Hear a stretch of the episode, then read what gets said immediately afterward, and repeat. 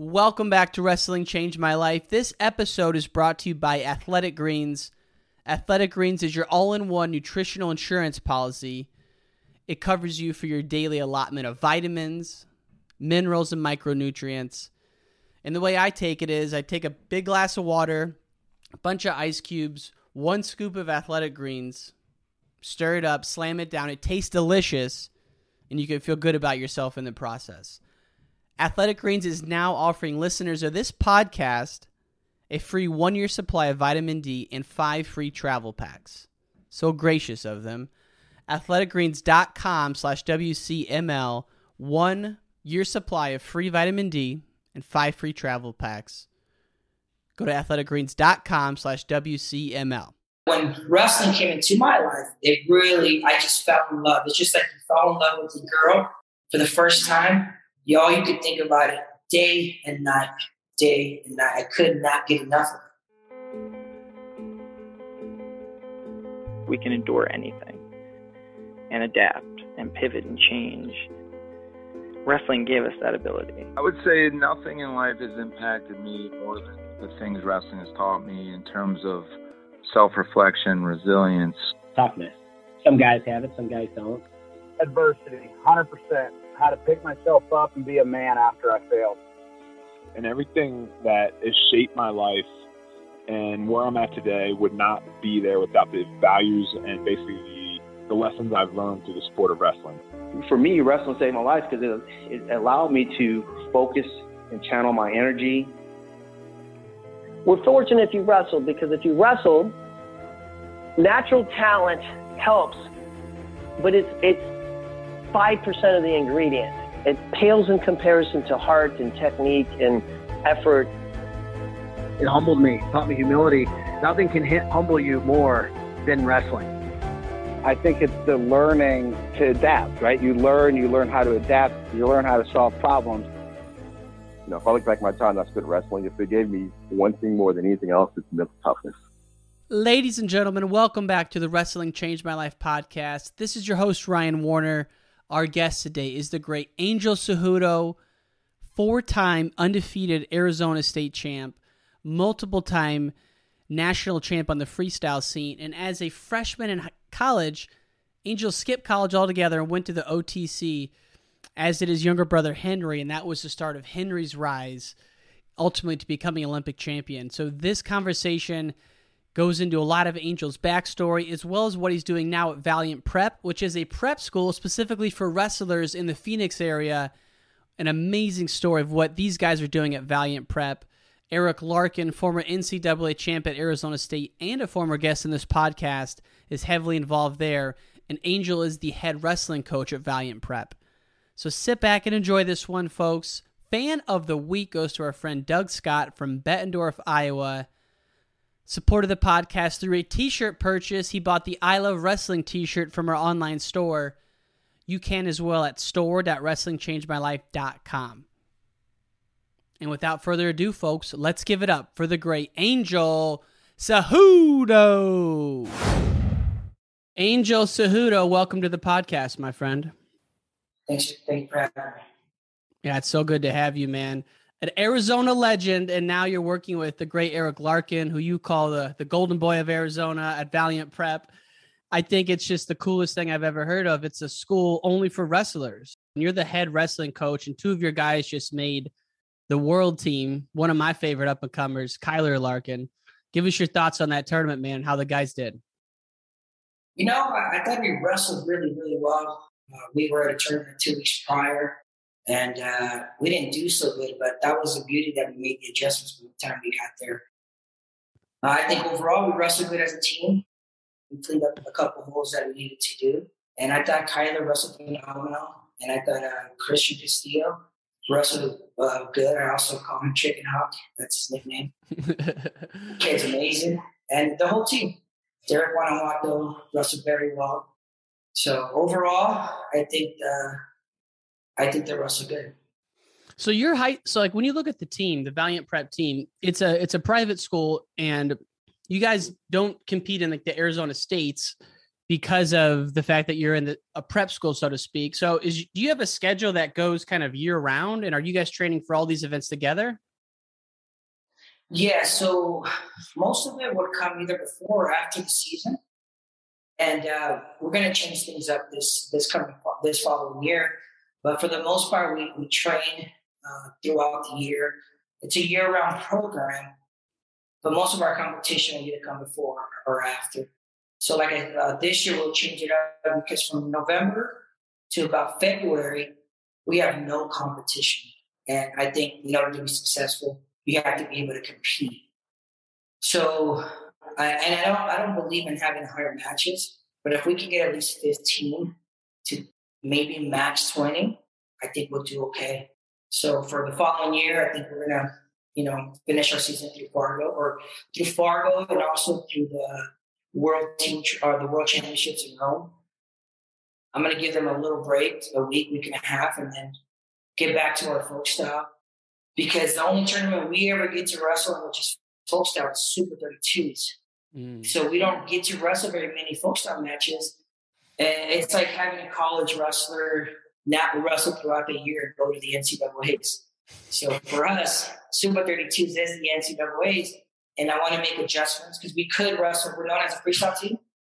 We're just as good in folk style. It's just we don't get a chance to prove.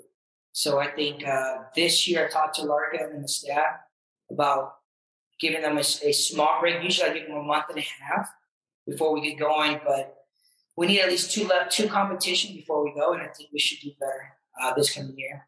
Uh, last year we lost 10 one point matches and it really came down to strategy and not having enough competition. Yeah.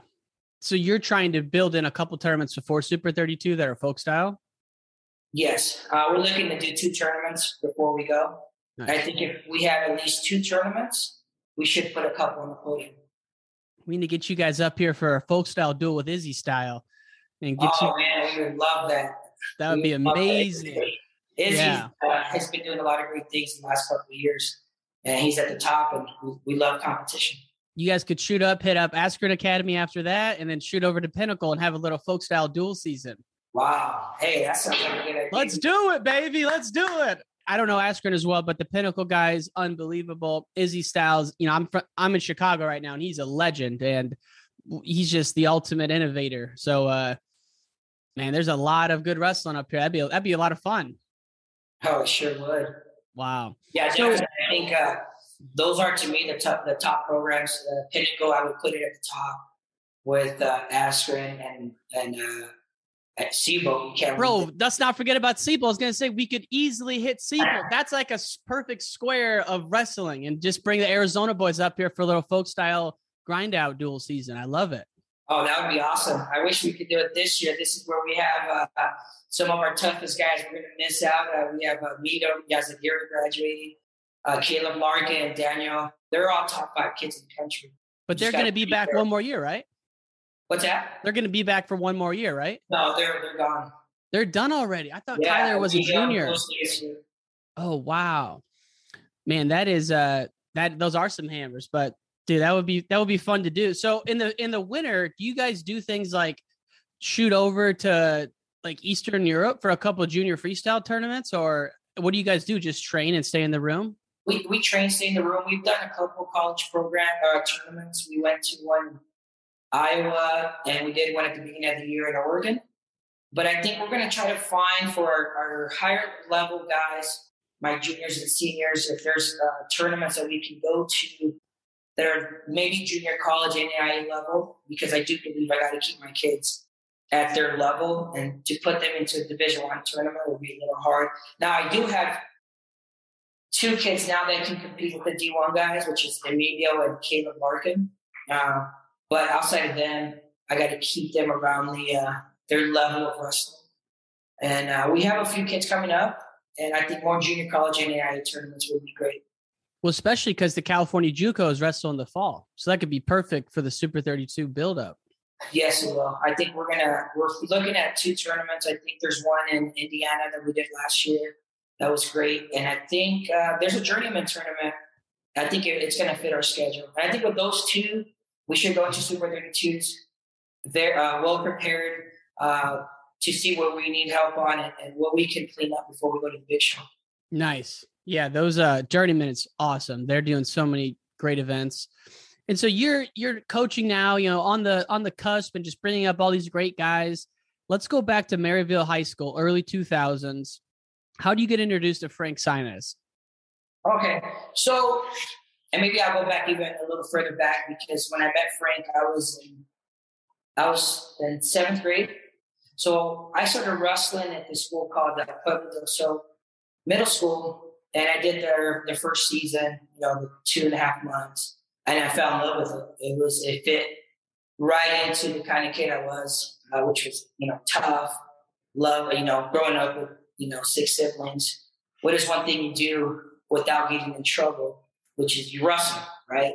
You can't just punch your brother. I mean, it happened a lot, but most of it was just wrestling around. And I have one brother one year above me, and I have the Olympic champ right below me. So we had no choice but to to be tough, right? And wrestling it's a natural thing since the BCs, right? You what's a natural thing? The oldest sport is wrestling. And to prove your manhood, how tough you are, you have to wrestle. So when I started at Pueblo, my first year wrestling, I did very well. Just I didn't know much. I just know I didn't lose, and I did whatever it took. I throw the kids off, and I was mature for my age. My following year in seventh grade, I uh, I started wrestling. Oh, I started the season again. Then there was uh, Coach Frank, and I also had another coach named Richard.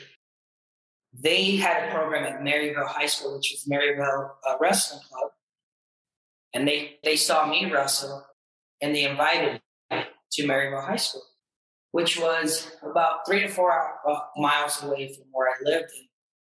And when I met him, uh, Frank, uh, he brought us in and it took us to a whole other level of wrestling.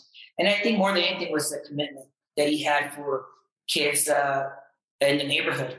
Um, so Frank was the, the, the the coach that did not let you fail did not want you to work hard. His whole thing was like, you got to work hard. That was his mindset. And my other coach was Pincus. He was a technical coach. So it kind of worked good both hand in hand. That's when that's when I first was really introduced to wrestling. And then right out of the gate, I mean, I was tough. And in Arizona, the, the wrestling's not as Pennsylvania and Ohio. So for me, just starting off, I didn't lose very much until Frank introduced us to going to national tournaments, regional tournaments, and that's where our wrestling just got a little better and better. And when you were just getting into wrestling, what was your reality life back on the home front? Uh, can you repeat that? I'm sorry. Yeah, just like what was your reality like outside of the wrestling room on the home front growing up? Oh, okay. Yeah, you know, I, I, I grew up in, uh, in West Phoenix, and uh, like I said, we were, you know, single mother, and we had there's six of us.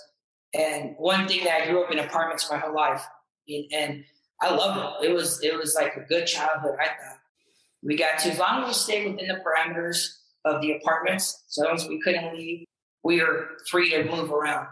when it got dark, we had to come home, and and it was uh, like I had a lot of friends growing up. We always played basketball. You know, depending on the season, right? If it was basketball season, we would play basketball. And if it was baseball, we played baseball or football. So I was really active uh, as a kid. We didn't have we didn't have very much, so we didn't have all the we didn't have uh, I would say that was Nintendo or Super Nintendos, and and, uh, and if we ever did, we'd fight over the controller, and we didn't have it very long because it'd break or my mom would throw it away. so we didn't have very much. All we had was each other. Um, so, you know, when wrestling came came, I just fell in love with it. It was, you know, I, I don't want to say my childhood was rough because you don't know any different. You know, when you go back and think about it, you're like, wow, we don't want my kids to go through that. But I thought I had a great childhood. I mean, it, it taught you a bunch of valuable lessons. Um, and, uh, but when wrestling came into my life, it really, I just fell in love. It's just like you fall in love with a girl for the first time y'all, you could think about it day and night, day and night. I could not get enough of it. That would always be a practice. And I had a coach to make sure I got there. When I did get to that point where I was like kind of a little burnt out, he didn't let me quit. Wow. I, I've heard you say that your older brother was super influential in your life, along with those coaches. And you know, a lot of people in the wrestling world think Angel and Henry. You know, they, I didn't even know you had an older brother until I started the research for this. So, what kind of impact did he have on you growing up? Well, he was um, just kind of the way we grew up. I mean, it was. I me put it. I'm happy to explain it. Is uh, like so when you grow up, you know, mothers work in two jobs, right? So you kind of got to police yourself. And we also grew up Pentecostal. So we had the fear of the Lord like no other, right? So on top of your mom, you had the fear of your mother, you also had the fear of God. So we always policed each other. So I'll give you an example with Henry, you know, and I even have a little bit of, of or I don't say regret, I don't know what the word is, where we didn't have a a a brother relationship. So what I mean by that is I had to police him. My mother was working. If he got in trouble, I got in trouble. If I allowed him to mess around and, and steal or, or, or, be a bully and I got back to my mom, I was getting it. and that's kind of how we grew up, right? That was like, so I almost grew up as a father to Henry, almost like a stepfather. Like, it was bad. I have a lot of regret for that, but maybe it made him who he is now. And same thing up, down the ladder. My brother policed my sister, my sister policed my brother, my brother policed me, and we just kept going down. Which there is a lot of, um, you know, things we have to talk about, and, you know, as a family. But for the most part, my older brother was really the the the foundation when my mom wasn't around. He was the one that started working, dropped out of high school at a young age, so now he had to take on the responsibility as a father, which I kind of look at it as really not fair to him either. But that's just the way life was, right? Um, mm-hmm. And you know, one of his first, you know, when he went to work, he I think he started with construction, the dishes. I can't really remember, but his first check, he went and bought me and my brothers and sisters sheets, clothes, make sure he took care of us. And I think he took on that role um, for a very, very long time and uh, and like so he took on that role as my mom was working. He took on that role as a father figure, and the same thing with my sister Gloria. She, when he was out to work and we were at home, she was in charge. So it was, it's kind of that. That was the the way we kind of grew up. So, how did the situation arise where you became Henry's legal guardian living in Colorado? well, yeah. So, um, so I was uh, when I was at Maryvale High School. You know, I was a, I wrestled. I became a four timer, but uh, I had to I had committed to ASU, but I knew I didn't have the grades and I didn't have the education to go to school um, to go into Division One. I. I just know that even to this day, I struggle with uh, with a lot. I mean, I, am my the way you can judge me is by the knowledge and everything I have with wrestling. But when it came to schoolwork, I just I just struggled my whole life with reading, with writing, with math, right? We moved so much as little kids that we never really had a stable home. So we always moved from school to school to school. I don't know how you can do it because I moved once and it cost me so much money. But it's like when you couldn't pay the rent, you got the eviction notice on the wall. It was time to move. So we never had a uh, an education. So I knew once we got to the trip or uh, went to high school. I committed to ASU. I was ranked number one in the country at one point. Didn't have the grades. So even I think they have it now, or maybe they had it then. They would always bring out one uh, high school athlete to the Olympic Training Center. Somehow I was. They knew somebody and they got me in there uh, to the training center after I graduated high school. So Henry's two years younger than me, uh, two grades younger than me. He's only a year and a half. I'm only a year and a half older. So he in 2004 was the first time the women's were introduced. They introduced the the wrestling to the uh, Olympic Games, women's game, women's wrestling to the Olympic Games. Henry, oh no, no, Sara McMann and Patricia Miranda, they showed up to Arizona. Maybe they had a couple of weeks off. I don't know how they ended up in Arizona, and we ended up in the same room. Is this when Sergey was the coach for the women? No, Sergey was the resident coach for the men's, but I think Steiner was the coach for the women's. But they showed up to Arizona. I think uh, Sara McMann, I think was going out with Steve Blackford. So they were able to go, they came down. So they ended up in the same wrestling room as we did. We were. And I wrestled with Sara. Henry wrestled with Patricia.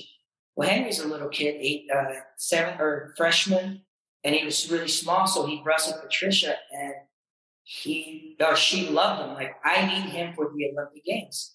So they worked out a deal in the summertime.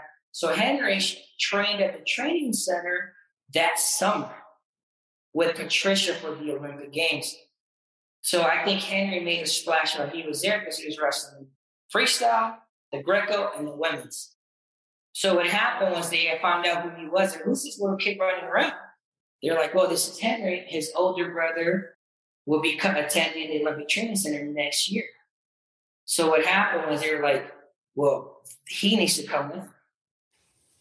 So that's kind of how it happened with this. So I was already going, and when they saw him, they're like, "These are the, this is the kind of kid we're looking for. These type of kids." So as I was going, in order for him to go, I became his legal guardian. Um, and that wasn't even the, the, the battle. The battle was convincing my mother to to let him go as a junior in high school. Wow. So how do you tell your mom, hey, I want to chase my dreams, but I have to go to Colorado? And I know I love wrestling, but I don't love it that much that I would let my sophomore, my junior, and a kid in high school, like my son, to leave. It's just I couldn't do it, and it was a lot of convincing, and and I think it all worked out for the best, man. There's always God always has a plan. I think uh, it worked out. Wow, I mean that is that's a huge step for someone that young. I mean, you're young enough to move away, and then him coming as a junior. So once you guys ultimately got up there, where were you living at? What was like your daily routine? Uh, when we first got there, we, we were in the dorms. Uh, that's where we were, well, more in the barracks. Um, they, the training center used to be, I think, an old Air Force base. So we were in the barracks, uh, or in the dorms, I guess you would call them, for that first year.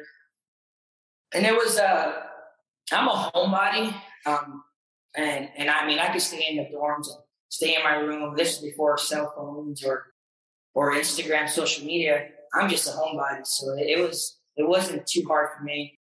But one thing that it was was you know now we grew up like sleeping on, on the floor on the same bed with four or five other kids in there. Now to see Henry like he's now he got a room down the hall. That was a little different. Now I'm like, oh wow, this is different for me. So that took a little adjustment. It didn't take very long, but that was something different. You slept on the floor? Well, growing up, you don't have very much, you know. Uh, you, everyone had a blanket. You grabbed one, he grabbed one, and that's, that's the way we did it, man. Make it happen. And then what about the wrestling? So, like, are you and Henry, like, is he even going to the high school practice or is he only working out at the OTC from that point on? So, uh, we had, you know, two practices a day, or, or two on Monday, you know, two on Tuesday. Um, so on. So he would go to school in the morning, and sometimes, you know, and when we first got there, Sergey was the wrestling coach. He mm was there for one year. So yeah, Sergey was the coach, and, and I think what happened was that that summer when Henry trained with Patricia, he told me the story, and maybe I'll have him tell, retell it to you. But the reason why they liked him was when Henry was wrestling, he didn't have a partner. So this this older gentleman goes, "I'll wrestle with you."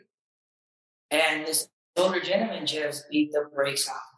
You know, he's older and Henry's trying to take him down, and this this coach is laughing as he's beating him up. And uh, Henry was upset, and, and he didn't want to talk to anybody. And they asked him, they're like, "What are you upset about?" He goes, "I was this coach here. He beat me up. He, not beat me up, but he just beat me in wrestling." And and and uh, he was almost coming into tears. And they're like, do you know who just wrestled? He goes, no, you're wrestling with Sergey Beloglazov, the one of the biggest wrestlers ever. so that's that's when Sergey was like, we need him here. Wow. And that's kind of how it started. I freaking love Sergey Beloglazov. Both him and Anatoly have been on this podcast, and they're, I mean, It's funny because I would go out to the Arizona State camp when Thom Ortiz was the coach during that time, and one of the years, um, like Jason Welch would come and stay in his parents' camper, and one of the years the women's team was there, and Sergey was a coach, and that's when I first learned about him, and it just went down the rabbit hole. Watched the John Smith match, of course, on YouTube, and then you know became obsessed with Sergey, and so he started working with you guys. What was some of like the philosophy and things you picked you picked up when working with Sergey? Wow. Um, everything that I do now as a coach will could trace back to what Sergey's techniques are. Um, a lot of it is is um, what we picked up from him. I would always ask him questions. See, I knew I always wanted to coach since I was younger. I love the technique. I would always ask questions. Maybe I would always ask questions. Maybe in back of my head, I knew that um, that I was going to coach, so I would ask him questions the technique, the detail to let's just say a crotch, right? It's so it's so small. So when you you know he taught us a crotch, everyone was a crotch lift, right? I just think the Soviet system they they, they and I could be wrong, but I don't know. They teach everybody how to properly do things. It's it's a profession. And here in the U.S., you know, you have your sign a waiver, and we're not responsible for it, right? So they make sure that your coaches know everything. So when he, it's simple as a crotch lift, most crotch lifts are being thrown over the head this way, where Sergey takes you over the head, over the head. That right there changes everything. And I think with every single one of his techniques, that's how it is. You know, those little small details, you know, fireman's carries, over, under. And I think for us, me and Henry, because we were so young, with Sergey, um, I think we can develop his technique because we're when you're younger, you're, you're kind of fearless, right? You, you go if he goes like Sergey would be like in the middle of the match. We come in, oh, you know, maybe fireman's carry, maybe arm throw, maybe step over, and those are high throwing moves that we don't do in this country, maybe because of the folk style rules. To him, it's oh, maybe fireman's carry, like it's that easy, right?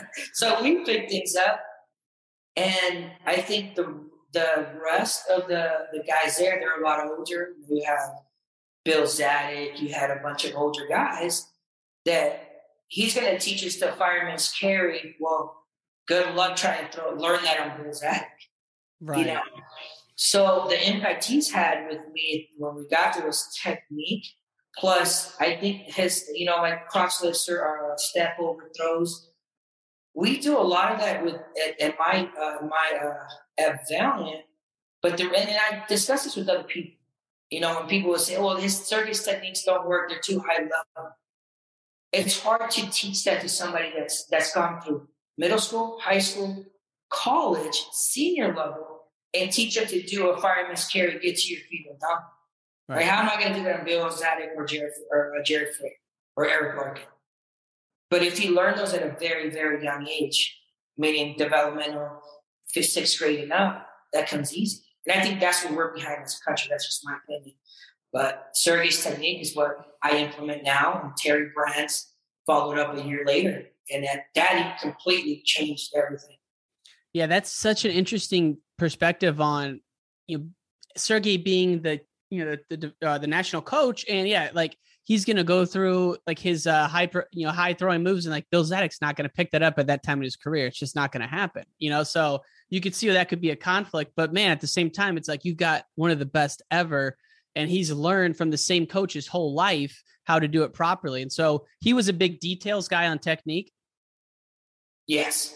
Yeah, no, definitely. I mean, I mean, even to the point where, uh, you know, like a chest lock, you know, his famous chest, uh, chest wrap or chest lock, where you lock, you know, get your get your uh, lock to one side, pull, straw your hip, push. Just that itself takes a long time to do, but There's a certain way of teaching it. Well, to most people, that's high level, but to them, that's just a fundamental, basic move. I think. I mean, yeah. You can ask him more on that. Well, it's interesting. Like if you sit and watch people drill, it was at a tournament and he was watching people drill and he's just like pointing out how sloppy everything is. The drilling sloppy, everything's very loose. And he's just like, you know, he's just almost disgusted with it because he's such a perfectionist. And these guys are like legit NCAA All American guys, you know. But uh, you know, that's just how he is. He has such a high standard for technique. Oh no, for sure. And and that's the biggest thing is like you got to teach a kid how to wrestle. Um, like for example, for us, Valiant, I have kids in sixth grade, and I got to make sure they do everything properly. And the, what I teach is like it may not work for you now, but I'm going to make sure that when you shoot, your posture's up, your head's up, your your hands are locked properly, your you know your trail leg, and we focus a lot on that because as they get older, they'll understand it. You know, and, and like Sergey, you know, his technique was was just out of this world. His top, I mean, he can lock his hand. His gut. I seen him turn. Oh man, I really still hurt. I and, and, he would he never wrestle you on his feet. He goes, well, par terre. And he always be the one on top. Oh, I remember, you know, first time wrestling live, like right here, he gets his lock on the same spot every time. Every time. Just raw. You shower, I mean, you almost you're bleeding from it, just raw. And and that's the thing, is like and when you talk about everything being loose, like his lock was right here They didn't move anywhere else. It's not going to be here, here, here, here. It's right here every time. And that's where, you know, his step over, the way he turns his toe, drives the posture up, you know, you stay high. I mean, this is what we're doing at Valiant. And I think, you know, it's starting to show a little bit more. But I think oh. it was his influence as a technician. Now, if you want to talk about a coach, Brands. When Brands came in, like so, I, I everything that I do is Sergey, Terry Brands, Kevin Jackson. So, Let's get into the Terry stuff. What was the biggest impacts on Terry from Terry? Being on time. Right, that was the first thing we had. Was uh, you know you hear the rumors, right? You hear the rumors. Oh, he's so tough. He's, he's mean, and and uh, you know I remember hearing a story when when, uh, when I was in Arizona. It was like, oh, he was he was going to fight Larkin. He doesn't like Arizona guys, you know. And, and then you hear those stories, you know, a year later, I'm like, now he's going to be my coach. So I had that that that oh he's tough, he's not he doesn't like Arizona guys. Man, it was the he to me personally is the best coach in the country. His commitment to his athletes, um, his detail work. See, people think he's a brawler and, and mean and tough, and he's just going to beat you with conditioning. As a coach, we had to do hips underneath, like so much posture. Everything that I do, like when it comes to like keeping your posture, was all Brands. He's not.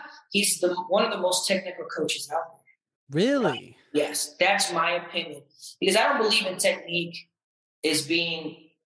Maybe that's just the brands in me, I guess uh, uh, be quick and fast. And, and, it was more like getting to like staying in good posture and doing everything correct. So if you watch him drill, nothing's loose, everything's tight, head is always up. That's technique to me. Um, maybe the, I guess depends on how you do it, but one of the biggest things is you know when you you first come to practice. Brands was our coach. Now Sergey had maybe he had just moved to Arizona, so when me and Henry came in 2004, a year later Sergey moved to Arizona. Mm. Harry becomes the next resident coach.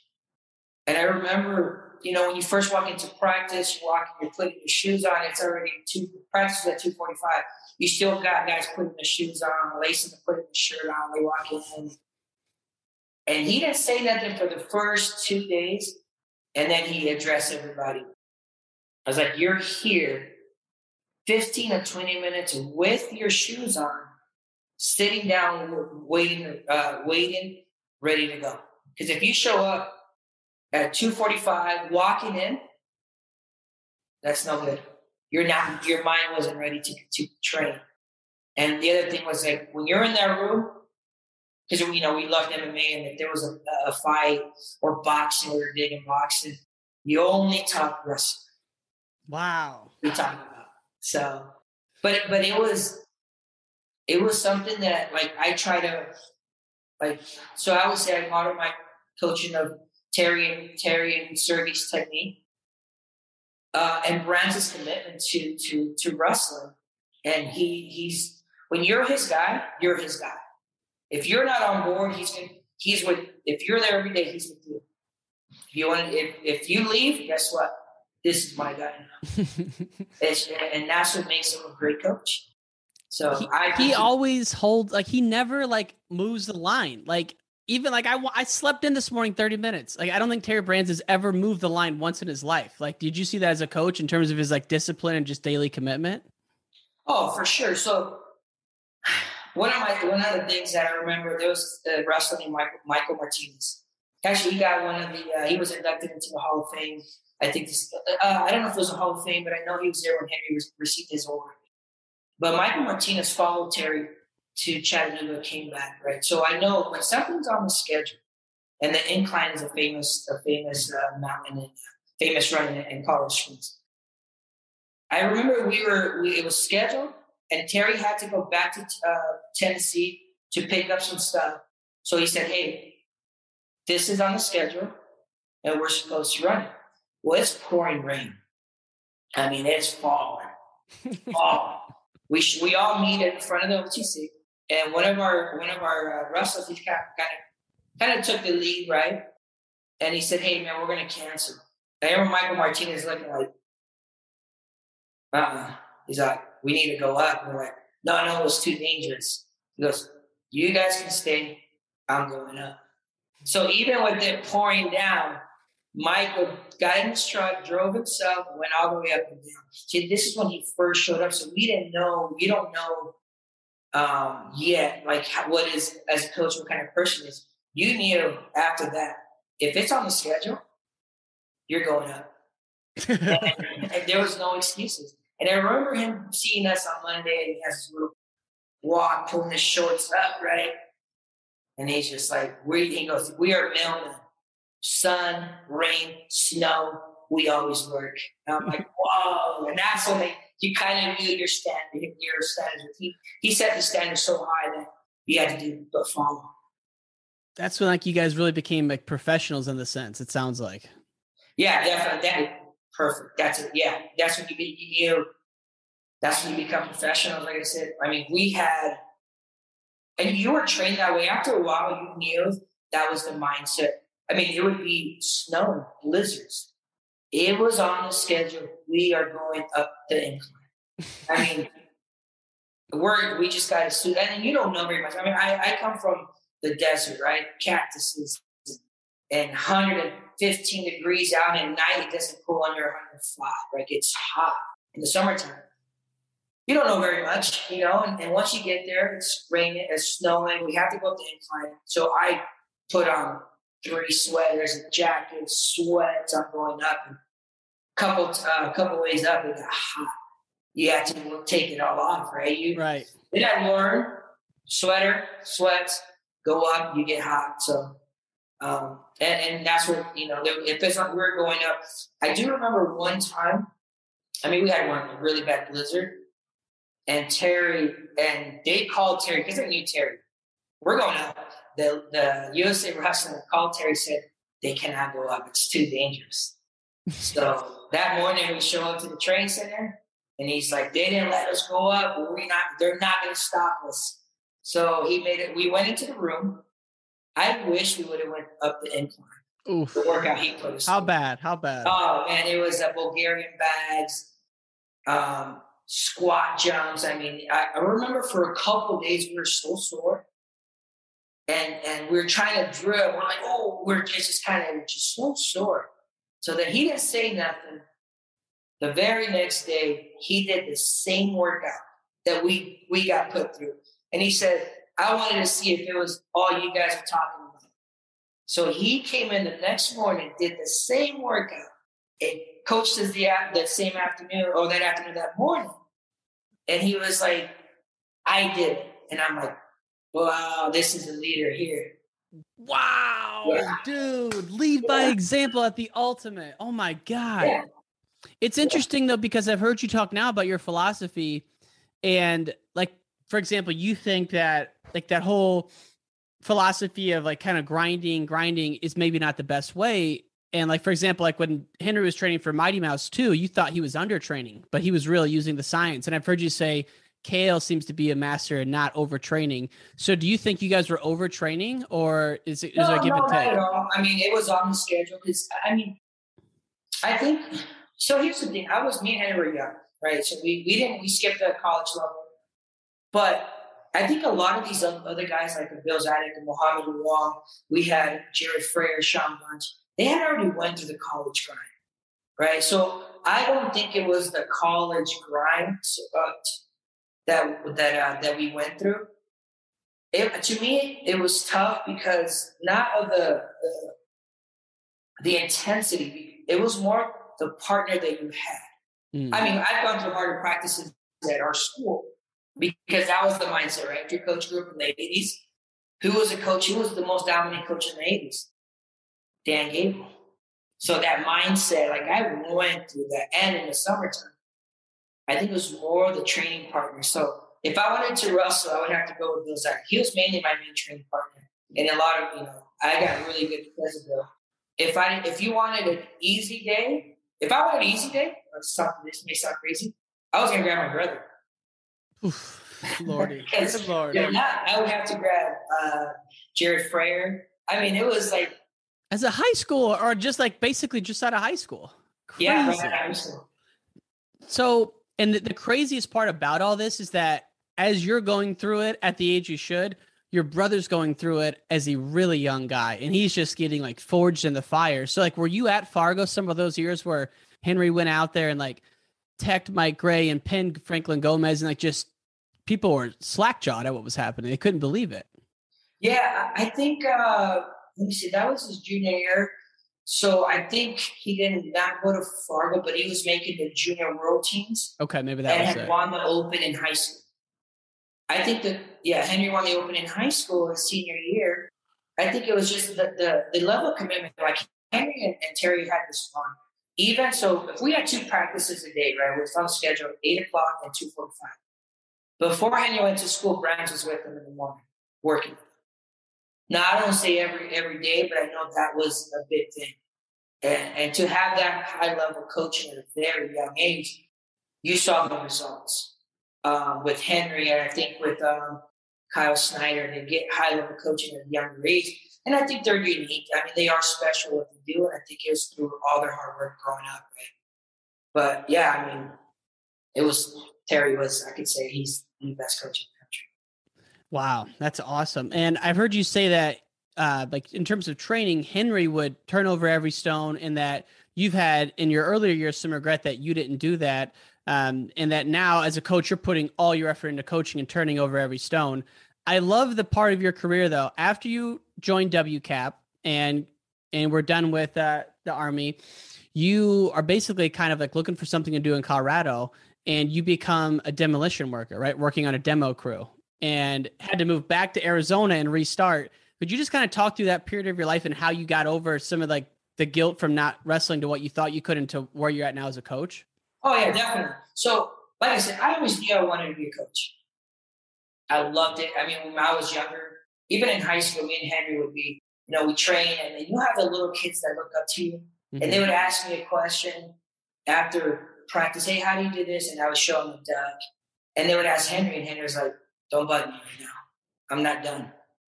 So that was like Henry's mindset was just different. Where I'm, oh yeah, I would take my time, and Henry would not work with you until he was done. Like let me get. So he's always had that mindset. And I think for for me, when you know watching Henry, you know, and even myself, sometimes you know, and this is this happens to a lot, and this is what I want to try to prevent my wrestlers to go through the same is, you know, you you you want to live up to everybody's expectations and and, you know you train and you say you truly want to be an Olympic champ, but your actions aren't showing right? Are you're not doing the right things? You're not you're not eating the right foods. You're not getting the right rest. And and I could say that I was at wrestling. Now, when I was in the wrestling room, I worked my my butt off and I worked hard.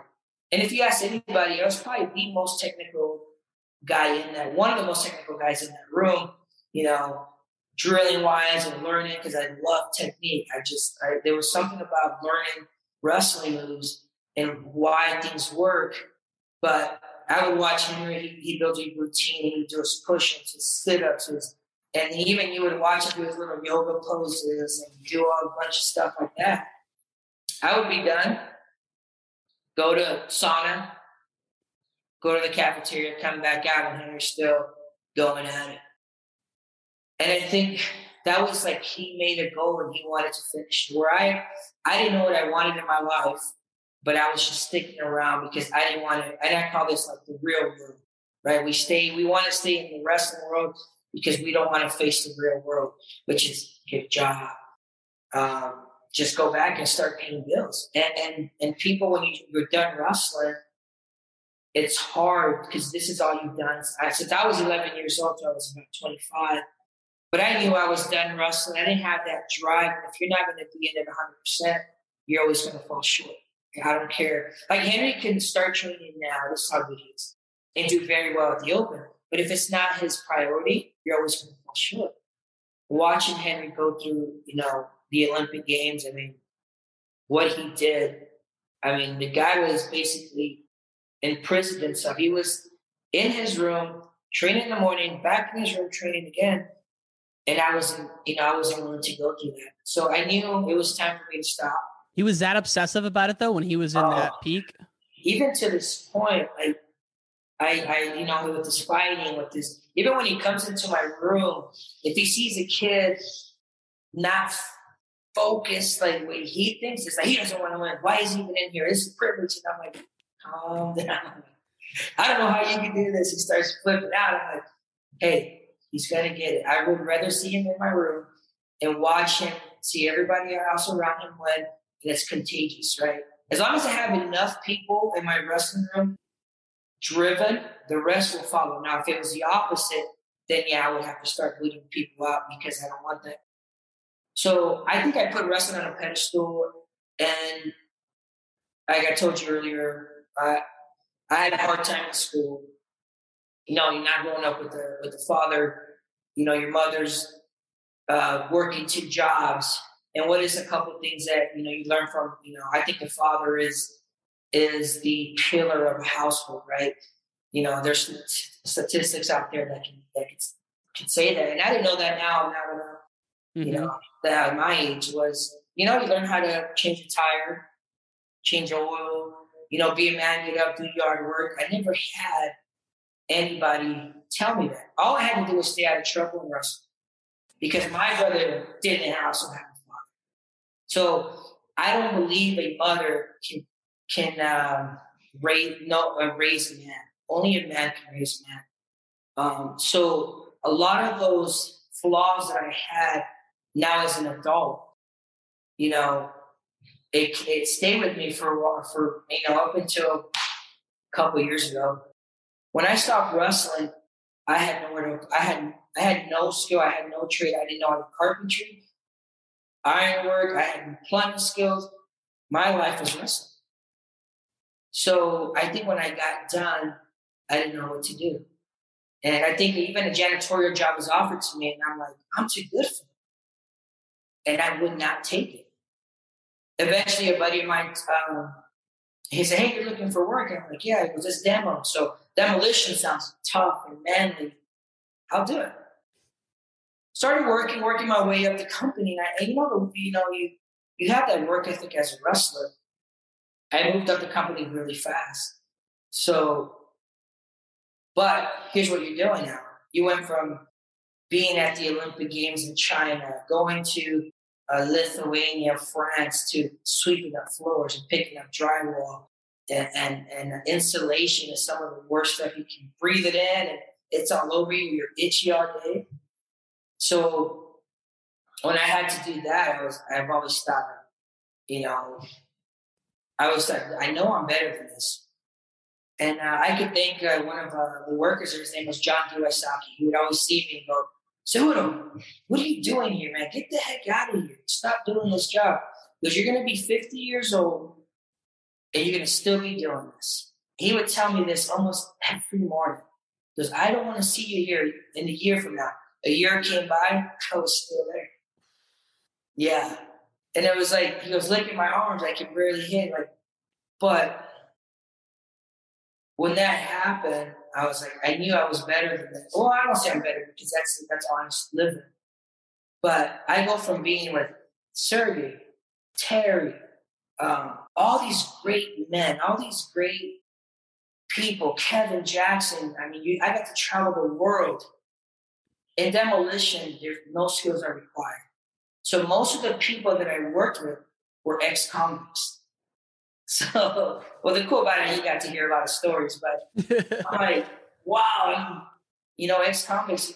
One of my, one of the guys that I was with did five years for attempted murder. One did 15 for attempted murder. The other one was in there for for uh, drugs, and, and you start hearing all these stories, and I'm like, I can't do this.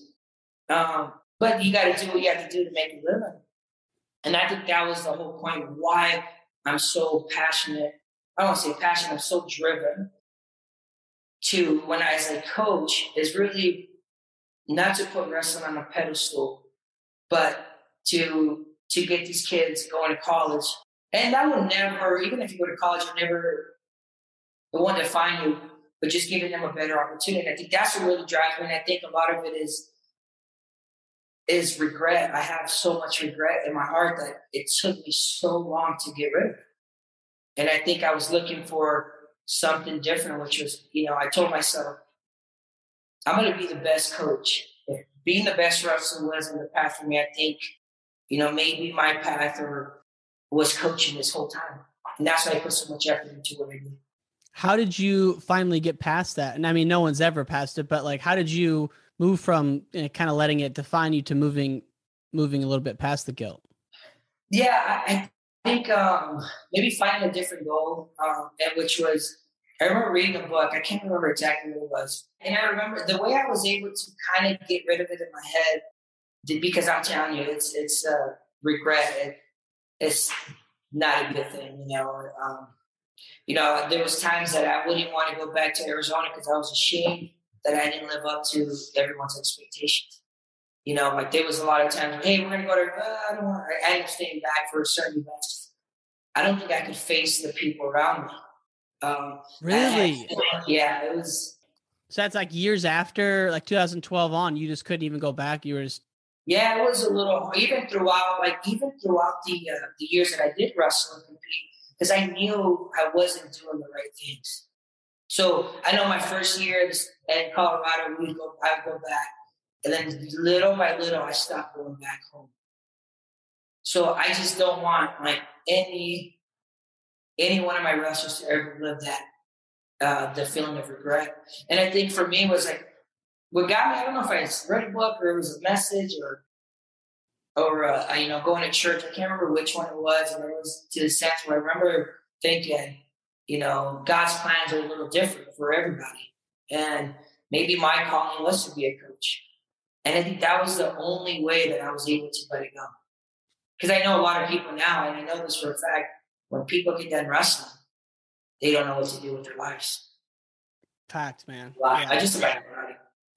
Because Yeah. you don't know Well, and what I was, I um, I couldn't think of it earlier, but another interview you had said the book that you read was called The Game of Life. Oh yeah, that's right. Yeah, so I was like, I was couldn't wait for you to tell that story because I was like, man, that is like that is deep, and like for you to come to that and then finally move back home to Arizona is uh is just a cool way to like it's like this journey's complete now, right? You've learned your lessons and now you're giving back to the community. Yeah, for sure. It was the game of life. And I think in that book, it was a past, it was a story. I think there was a, a girl that wanted a certain man. Like she wanted to marry, let's just say Joe. And and it was like everything that she wanted was him. It's not like she wanted uh, the, uh, anybody else. She wanted this guy. And I think later, I think God showed her, like, look, maybe this isn't the right man, but God will put the right man in front of you. I think for me, it's like that's the way I was able to get rid of him. Like, maybe wrestling wasn't my path. Maybe God had a better and bigger goal, bigger plans for me. And that's when I was able to let it go and move on. And it took me even now. I struggle with a lot of it. A lot. You're never. You're never done. It's never. You know, there's always a what if. But I've done a better job of letting that whole part of my life go. And it's not like I did a lot of it. I wasn't a drug addict, an alcoholic. It was the fact that I didn't accomplish um, my goals or what I set out. And maybe it was everybody else's expectation. Maybe they weren't mine. Did seeing Henry do it make it easier or harder for you? Seeing Henry do it, no, yeah, it was. uh It was. I mean, like with Henry's success, I mean, that's kind of I live almost through that, and, and maybe a little bit of me has the fact that a little bit in me is just like to stay on top is really, really the toughest thing to do, right? And I think I knew when Henry started surpassing my my credentials, I was kind of like, here's the torch, pass it on, and you be the guy, you carry the weight now. And I don't think I could have carried the weight like he did. So I did live through him. I love the fact that it was no longer on me anymore. Yeah. You know, growing up, I was the one, I was the one, I was the guy. And I think when he started to surpass it for credentials, I'm like, here's the torch, you take it and run with it. I don't want it. I don't want it anymore. And I think that was maybe the wrong mindset. Maybe I wish I could have did things different, but there's another path for me. Definitely. And uh you I could tell you and I could talk for about three hours, but I have to jump in 10. But I got a couple rapid fire questions I gotta get get your thoughts on, my friend. Yes. All right, perfect. First one is I've heard you say in the past your goal as a coach is to save kids from their parents. I don't know if I don't know if that's true or not, but if if the general message is true, what do you mean by that? Okay, so when you when wrestling stuff already, I don't care what uh, where you come from, whether you come from a place where I came from or you come from a, a well-off family. If you're in the wrestling room, you're tough. Like you you are you are tough. What happens is most parents want to live for their kids and and when you put that that burden on them, um, you get the results that you get from me. And my mom wasn't you know that much in my life about it, maybe everyone else's expectations of winning. You got to make sure that it's their goals, and and my goal is protect them from their pain. Not not in a bad way. It's just like, hey, when you come to me, let me handle it. You be you be a parent and supportive, and let me handle their skills. I've done, I mean, I feel like I don't have college education, but I do have a degree in the sports science of wrestling. I mean, if you look at my background with the coaches that I've been under, I know what I'm doing. Mm-hmm. I feel like I know what I'm doing. I don't have all the answers because we're always failing and, and getting better, but if I can protect them and keep them in my room and let them grow. See, most parents want them to win now. I wanted things to come organically. So a 10 year old should not be doing the same workload as uh, my 17 year old my juniors. A 10 year old should be working on reaction drills, not lifting weights. I mean, you're going to, I mean, according to their bodies, are still growing, their joints are still being developed. You start to put weight on them, doesn't no good. But if we do reaction drills, tumbling, makes them a better wrestler. So keep them protect them from their parents in the way that teach the parents how to be supportive and let me let the professionals do their work. Perfect. And I also heard that you were big on holding your kids out of wrestling until like 11, 12. Would you do the same thing again now that you've you know, had them go through that or would you start them earlier? Um no, I, I, think like my son just started. He's uh, 12 years old. I first started. He had long hair. If you look at him, he used to have long hair, and he would come in the room. But here, here's the other thing: the advantage that I had with my my kid. I'm not big into video games. He was always in the wrestling room, jumping, uh, doing cartwheels, doing flips out on his own. Um, so I was able to hold him back up until this year, and and I think for me, because I'm not very, um, we're not competitive uh, for, for, him to win. I want him to learn how to lose and take losses and, and not make it such a big deal um, about losing because that's part of life, right? Uh, with him, I started him a year ago, and I, he didn't even wrestle in the state tournament. I had him in a few competitions. And what I tell parents, I wouldn't then do the same thing, or my son didn't compete very much because I don't believe in him competing so much. Why? Um, if I want him to win, I would have to teach him a power half, legs in. You know what it does to a kid's joints at that age? Their joints are being developed. Why would I teach a power half, make this shoulder come to this side at age six years old? Right. I want him, I want him to grow. So to answer your question, there's a little bit of me that would have loved to see him just throw him out there in the mat for those memories of just to see him wrestle in a small singlet.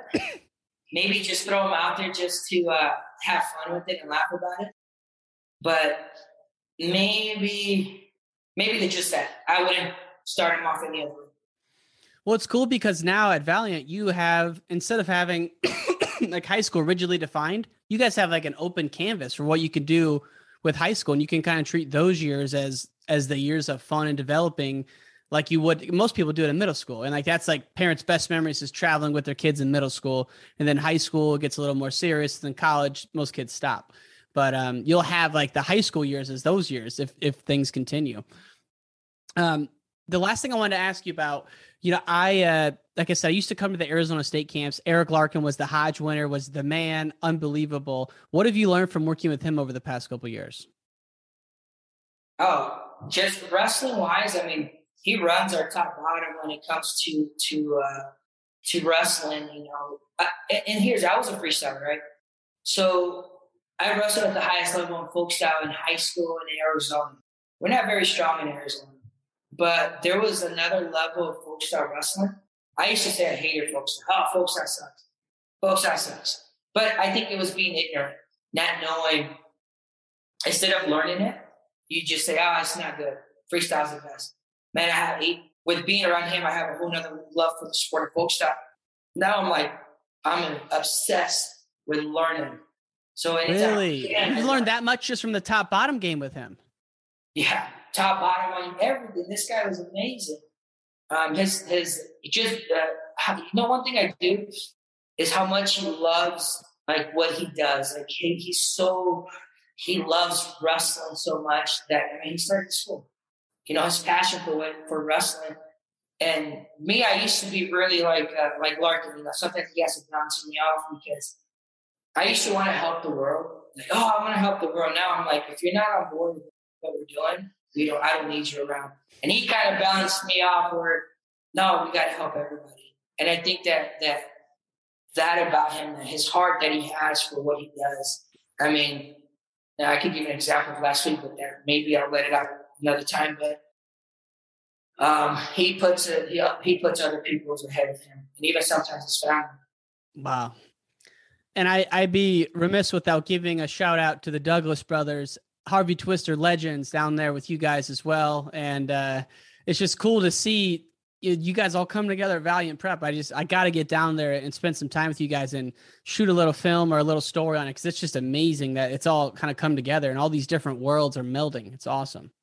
Oh, definitely. I mean, Mike, without Mike and, and Eric and Mr. Pollock, their their vision for the school was, you know, it was hard to kind of I don't want to say get on board, when they told me this is what they wanted to do, I was thinking, ah, we could do it differently. We could just join clubs, and Eric and Mike, and like, no, this is going to be different. And most people, me, even you, me and you talking about this right now, um, you won't understand until you come and you see what we're doing. Yeah. And I, I believe in order for us to come close to competing against the best country in the world in wrestling, which is Russia, we need to multiply this, what we're doing at Valiant, a hundred times. Um, that's the only way we're going to ever come close. And maybe we'll never catch them. Maybe we might sneak in and beat them at the Worlds one year, which we've done in the past. But to be consistently fight and battle year after year, we need to be. We need valiants all over the country. Yeah. Uh, we have. I was just talking about somebody uh, with somebody about um, the age group of our, our senior guys. Burroughs is up in his 30s. Dake's up in his close to, I think he's in his 30s. Um, Taylor's getting up there. We're old. Once these guys leave, can we still compete with Russia? I don't know. I don't either. Um, I know. I was just telling someone that I go, man, after 2024, we're going to see a total revolution of the team. Yes. And I think and I think, like, I think, uh, what's his name? Uh, James Green just got the new job at, uh, at USA Wrestling as development coach. I would love to work with James Green. And, and I mean, I don't, I've been coaching for a while, but I think he's in a unique position to change this country and the way we do things. And I think we're the model for it now. Um, but it's, it's, not going to put it this way without offending anybody But when they started the the live your dream, you know, mm-hmm. two hundred fifty thousand dollars for Olympic gold medal, that's an incentive. That was an awesome thing, and I never understood it. And I remember Terry saying, "We are like, oh, two hundred fifty thousand! Oh my God, that's going to wake us up even earlier." His whole mindset was like, "So you're telling me that if somebody gave you more money, you're going to work harder? You should already want to work harder and win." No question, man. I and like if you look at that again, going back to the Russian system, a lot of those dudes will have the same coach all the way through, and they're not transitioning over, learning new styles. So I got to run, man. I'm so sorry to cut cut you off, but it's been a pleasure, Angel Cejudo. Thank you so much for coming on, my friend. Man, thank you for having me. Thank you for listening to Wrestling Changed My Life. This episode was brought to you by Athletic Greens.